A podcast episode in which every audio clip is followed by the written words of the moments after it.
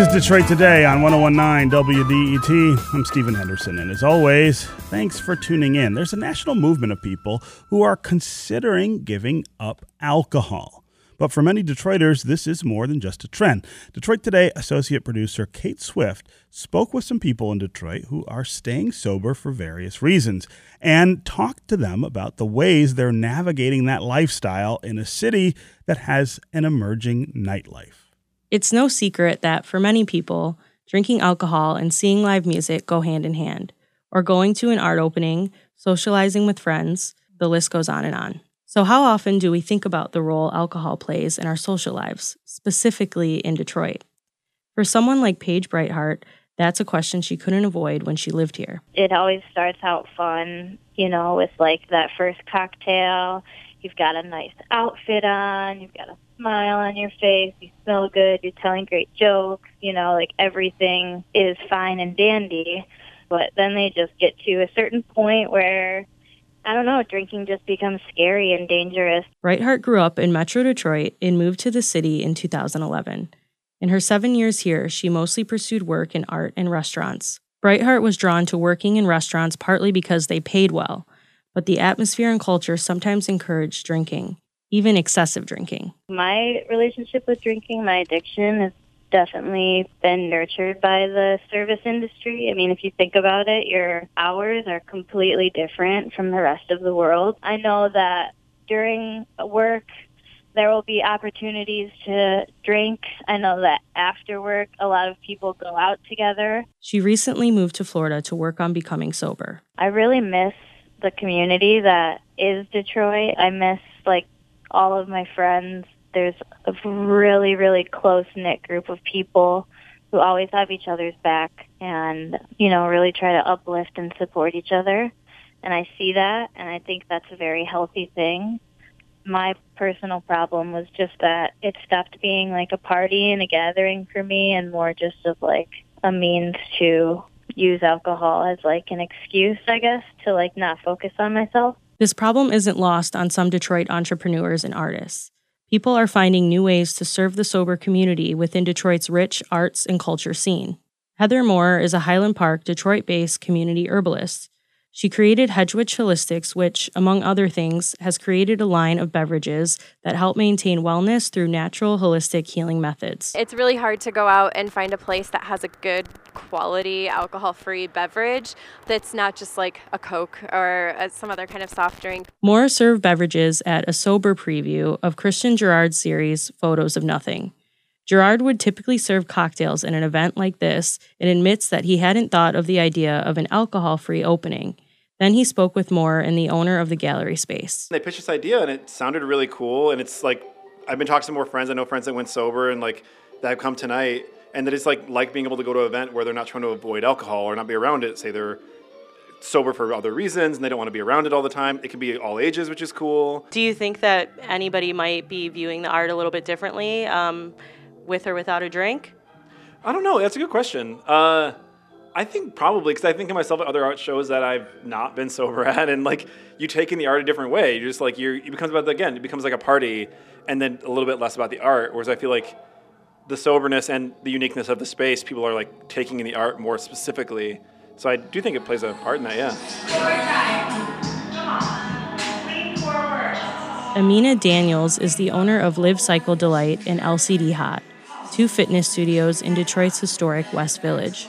It's really important for me to create other opportunities for people who may be needing an outlet or an alternative to something social. So I really just wanted to create a space that was safe, fun, and gave you an opportunity to kind of tune in. Daniel sees the value of what she's doing for people who are sober because she's living it herself. I think there's an opportunity for me, of course, to be more vocal about my sobriety. The more I'm vocal, the more people say, oh, you know, I struggle with alcoholism or I know I drink too much. Despite the growing number of offerings for the sober community, Paige Brightheart says she's not yet ready to come back to Detroit. I have all the hope in the world that, like, one day when I'm more comfortable in my sobriety, I can come back and still experience the same you know, same people, same parties, same gallery openings, and the amazing food and restaurants. In the meantime, Brightheart is learning more about herself,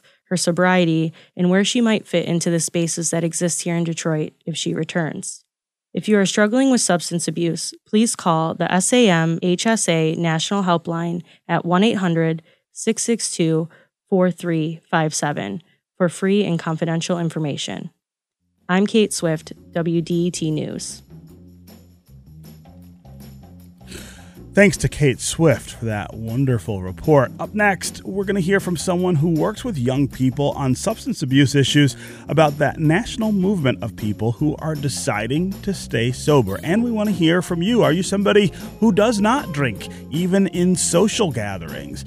313 577 1019 is the number on the phones. We'll be right back with more Detroit Today.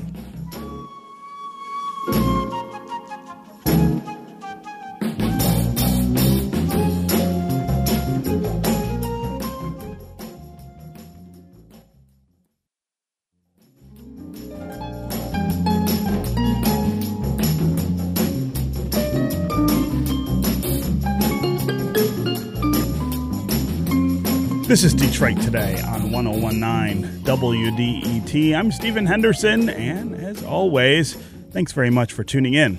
There's a nationwide trend and an idea of sober consciousness. Some people might call it a sober curious movement. It's taking hold in some social circles and influencing the way people in many cities are enjoying nightlife or just any relaxation or interaction. But is it damaging to talk and think about being sober as a conscious choice as opposed to a health imperative? And is it a luxury to be able to choose to be sober for just physical health or wellness, or for just to take a month to cleanse? How does alcohol influence our social lives? It often plays a large part in arts and in music and in culture in cities. And for some people, it might be difficult to play a part in those scenes if they have real problems with drinking or are working on being sober. That's where we want to continue the conversation today here on Detroit Today. And we really want to hear from you. How do you handle alcohol in social situations? How do you handle alcohol in your life? Are you part of this new movement of people who say, I can do all of these things without alcohol, and I'm making a conscious choice to avoid it? Uh, as always, we want to hear from you on the phones at 313 577 1019. That's 313 577 1019. You can also go to the WDET Facebook page and put comments there, or go to Twitter and hashtag Detroit Today and we'll work you into the conversation. And joining us now to talk more about this wellness trend is Carter Barnhart. She is Chief Experience Officer at Newport Academy, an adolescent treatment center for mental health issues, eating disorders, and substance abuse. Carter Barnhart, welcome to Detroit Today. Thank you. Happy to be on the show. So, uh, first, tell us what sober curious actually means. I've not heard that phrase before. Yeah, so Sober Curious is a popular trend that actually started a few years ago and is considered more of a wellness approach to not drinking. Over the past few years, this trend has really grown, and I believe actually it's become more of a movement that's here to stay, um, especially among millennials. The premise is just simply that everyone could benefit from stepping back to honestly appraise their relationship with alcohol. And the movement really wants to motivate people to critically evaluate the subconscious ways in which drinking is socially expected of us um, which I think many of us c- can know and understand. Mm-hmm. And it's regardless of whether our behavior seems overtly problematic. Um, as a result of this movement, there's been a bunch of apps, sober bars, and more has been created to really support this. And I believe that in the next chapter of this wellness revolution that we've been experiencing over the last five to 10 years, we'll see more and more people trying to be sober. And uh, is there something different about what's happening now across the country than in the past when it comes to people making that choice about whether they are sober or whether they will uh, indulge alcohol? Yeah, I mean, I think absolutely. The sober curious movement is really challenging the norm. If you think about it, our society is generally built around drinking. Alcohol is the only drug that you have to explain to people why you don't use it if you're choosing not to drink. And the goal of the Sober Curious movement is really to challenge this. Um, and now choosing to be sober is not a luxury that everyone has. for sure. As you acknowledged in the opening piece, alcohol is the most widely abused substance in the U.S. It's one of the biggest health crises in the United States today, with approximately 18 million Americans affected by alcohol-related problems. And many of them meet criteria for alcohol addiction and cannot simply stop. However, what we see, and especially what we see at Newport Academy, is that many young adults come to us because of their anxiety, depression, trauma, and they self-medicate with alcohol. Hmm. They're not necessarily alcoholics, um, but we challenge them to really be curious about what their relationship with alcohol is and look at why they are drinking. And as a result, we see many clients that then choose to be sober. And what's amazing is that there are now places for them to go and meet other people who are not necessarily addicts, but are also choosing to abstain so that they can build their own community. It used to be that recovery only occurred in church basements. People were really ashamed, would hide that they were sober. And what's different now is that there's socially acceptable places to go and that more and more people understand why you're not drinking and it doesn't have to be this taboo topic. Hmm.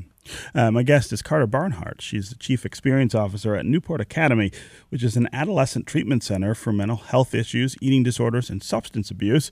We're talking about the idea of being sober curious, this new trend, I guess, in some social circles where people are choosing not to indulge alcohol, choosing not to ever be part of uh, drinking, even in social situations or by themselves. Uh, this is kind of a trend among millennials uh, that we are hearing about, uh, and we want to hear from you. Uh, are you part of this trend of abstaining from alcohol by choice, choosing to engage in social situations in a different way, maybe than you did before? How much of your social life actually revolves around alcohol or other substances? And have you considered giving up alcohol as a way of living a different kind of life. As always, the number here on the phones is 313 577 1019. That's 313 577 1019. You can also go to the WDET Facebook page and put comments there, or go to Twitter and hashtag Detroit Today, and we'll work you into the conversation. No surprise, we've already got quite a few people in queue for uh, to, for this conversation. Let's start with Aaron in Detroit. Aaron, what's on your mind? Hi. Hey. Yeah, I I might be a little bit biased because I don't drink anymore, uh, and it's been like 33 years. But uh, our society, you know, with the advertisements and everything, and you know, we we would assume almost that everybody does it, but that's really not true.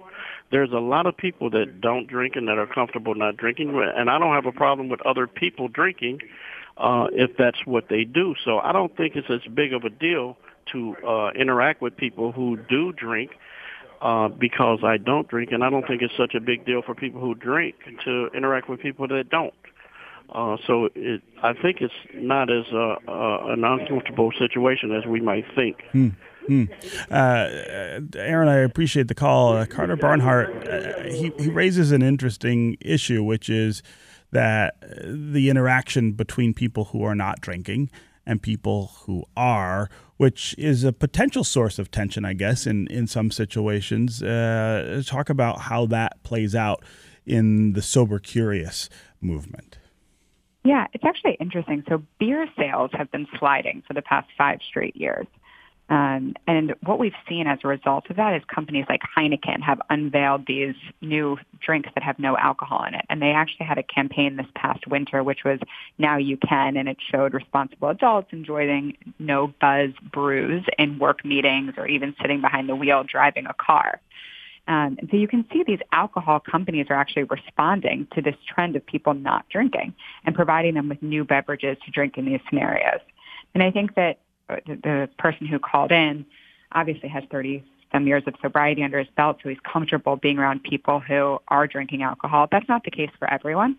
Um, we see for some of our clients when they return back home that it can be really hard to be in social situations. And especially if people are kind of peer pressuring them and saying like, oh, that's so lame. Why are you not doing that? We work with adolescents and young adults. And a lot of times when adolescents abstain from drinking, it's like very odd and their friends can't understand why. And so we try to arm them with different tools, um, such as just drink, ordering a different drink and having a buddy and having someone to rely on when you feel uncomfortable and then also setting a time to leave Like nothing good happens after 2 a.m. usually, um, or maybe even after midnight. uh, and so setting your own boundaries and knowing what those are so that you don't put yourself in an uncomfortable situation. Mm, yeah. Uh, Aaron, as always, thanks very much for the call and the thoughts.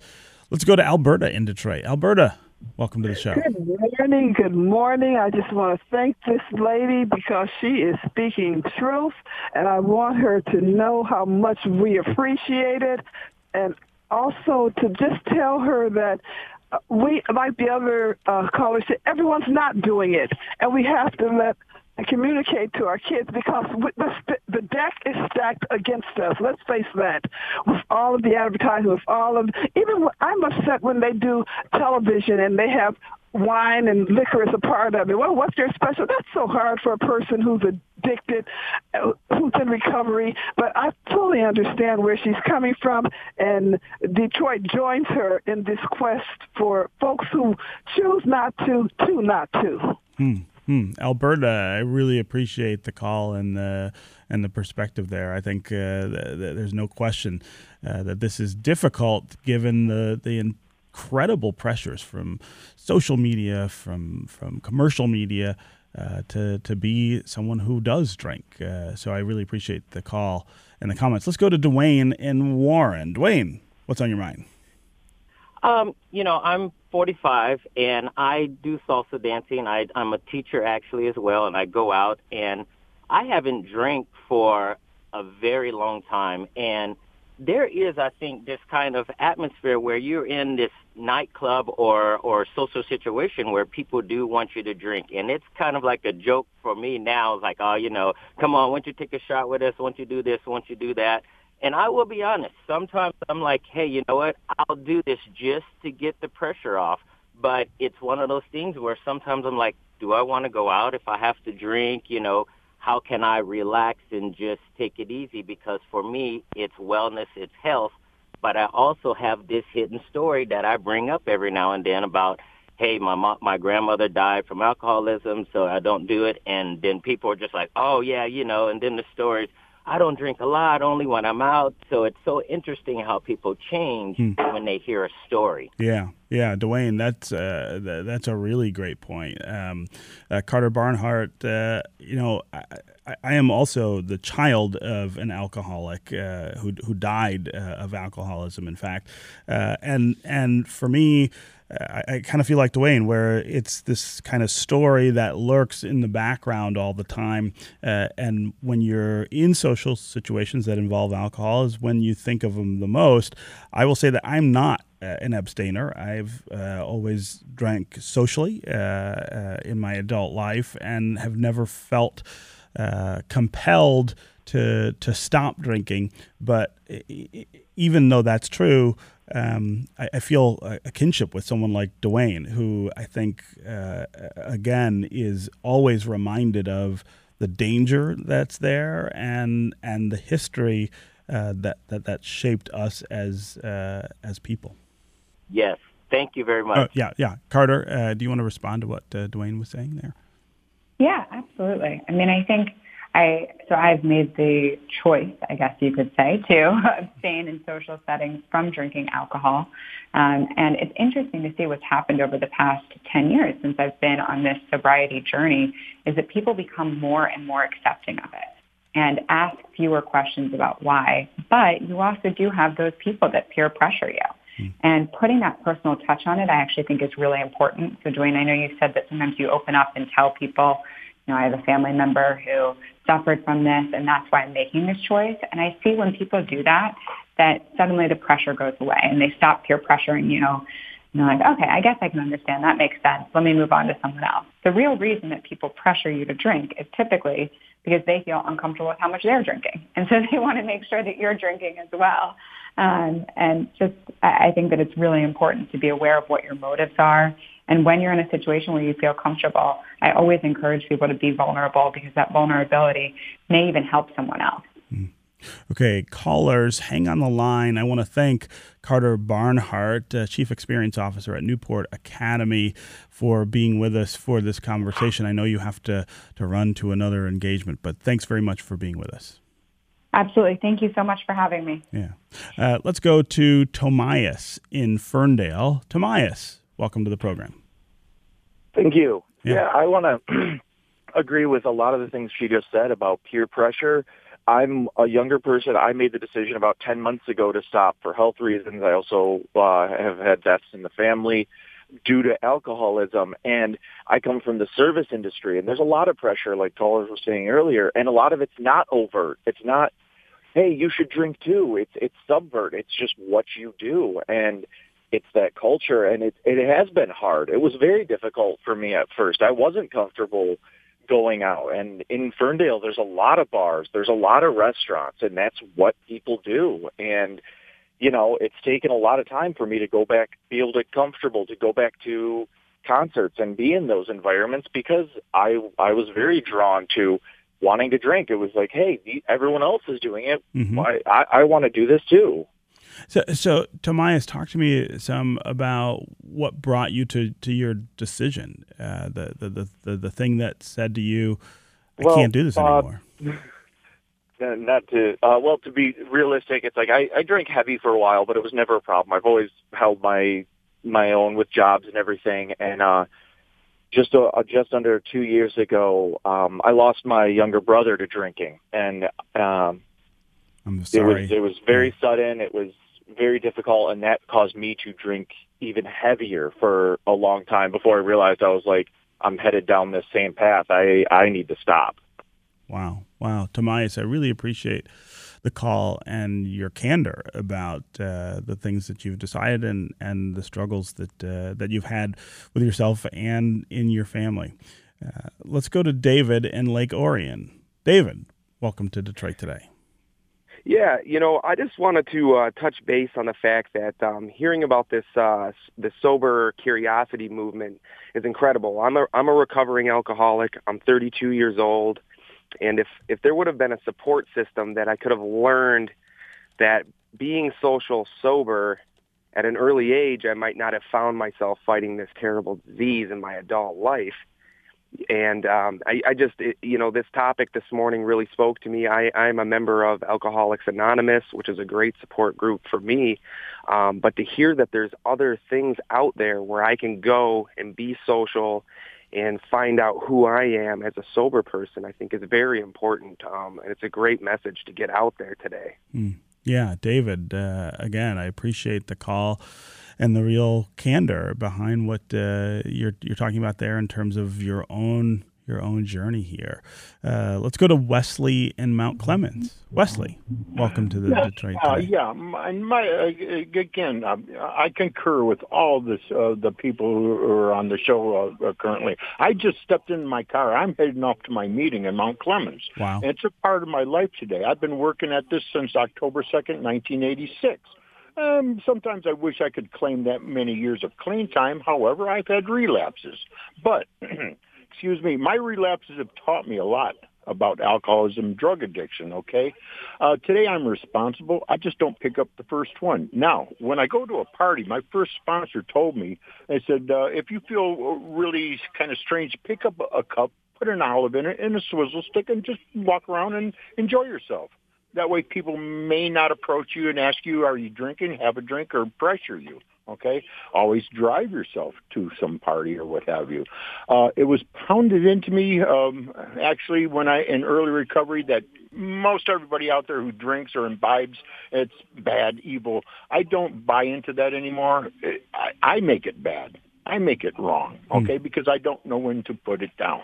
Wow. And that's the plain and simple fact of it. It is part of my life today. I don't feel queasy around. Uh, I've got a, a, a lady friend that uh, has a beer or two once in a while. I have no problem with that. Just don't get drunk around me. Is Right. all I ask. Right, Wesley. Now- Wesley, I really appreciate the call, uh, and again, the, the the really frank uh, discussion about about what you're dealing with and and and how you how you manage this this problem, which I think again we don't always think of as a problem, and in some instances, what we're seeing are- people just choosing to do differently because they want to. But in your case, obviously, uh, you had a health imperative uh, behind it as well. I think there's not a whole lot of distance between what we're talking about and what you're experiencing. Uh, let's go to Lindsay in Plymouth. Lindsay, I've got only about a minute left, but I wanted to get you in here. Okay, thanks so much for talking about this today. This has been such a great conversation. I have been sober for two years for health purposes, but I definitely saw myself going down a path of addiction. And I'm really passionate now about specifically the dangers for alcohol for women and sharing that with other women in my community, um, specifically mothers. I think as a society, the mom wine culture idea has just become so pervasive and it's so damaging, especially when you look at how alcohol um, impacts women's bodies differently. Um, and there's so much research about alcohol and female cancers that it's just not talked about in the health community. Hmm.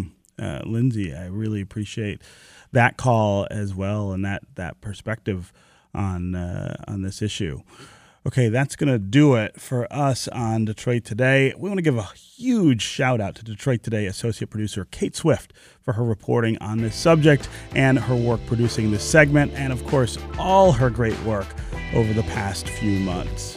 Tune in Monday. We're going to hear an hour long special from Embedded about Mitch McConnell, including an interview with the powerful Republican Senate leader. This is 1019 WDET, Detroit's NPR station, your connection to news, music, and conversation. We'll talk again on Monday.